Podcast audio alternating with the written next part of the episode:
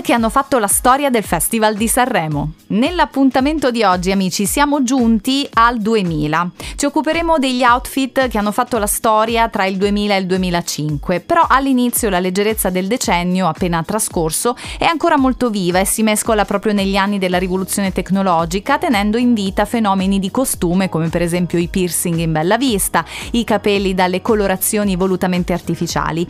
Ed è ancora molto di moda il look dark, new wave, eredità conclamata dalla fine dei 90s.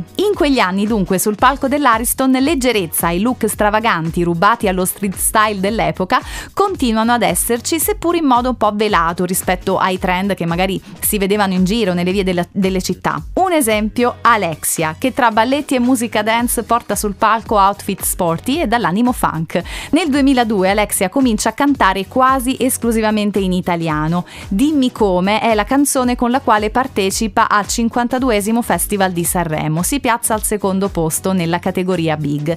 Questo secondo posto al festival convince Alexia a riproporsi l'anno successivo, 53 edizione, ottenendo questa volta la vittoria. Per dire di no, la ricordate?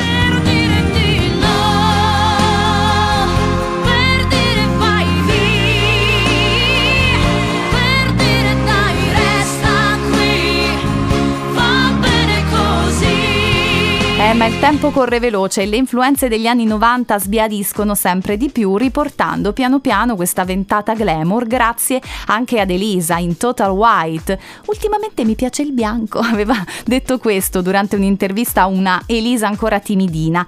E poi, però, c'è da dire che l'anno scorso ci ha fatto una sorpresa, pezzo fortissimo il suo, si è piazzato al secondo posto ed era in Total White a richiamare proprio il debutto del 3 marzo 2001 quando vinse il festival con Luce Tramonti Monti a nord-est, pezzo scritto con zucchero. Siamo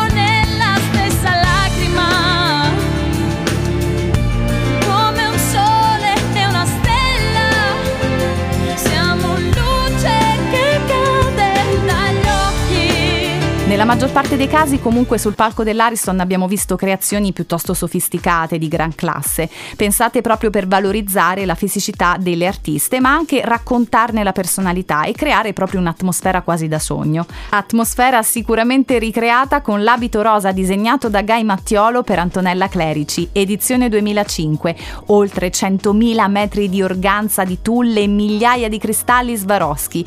Curiosità, quell'abito poi fu venduto all'asta per, attenzione che leggo, 26.250 euro, somma devoluta ad un progetto per aiutare le popolazioni del Darfur. Sì, probabilmente quell'abito è tra i più noti visti sul palco dell'Ariston tra il 2000 e il 2005. Che c'ha il mio vestito, scusate? Ah, è un vestito! Eh.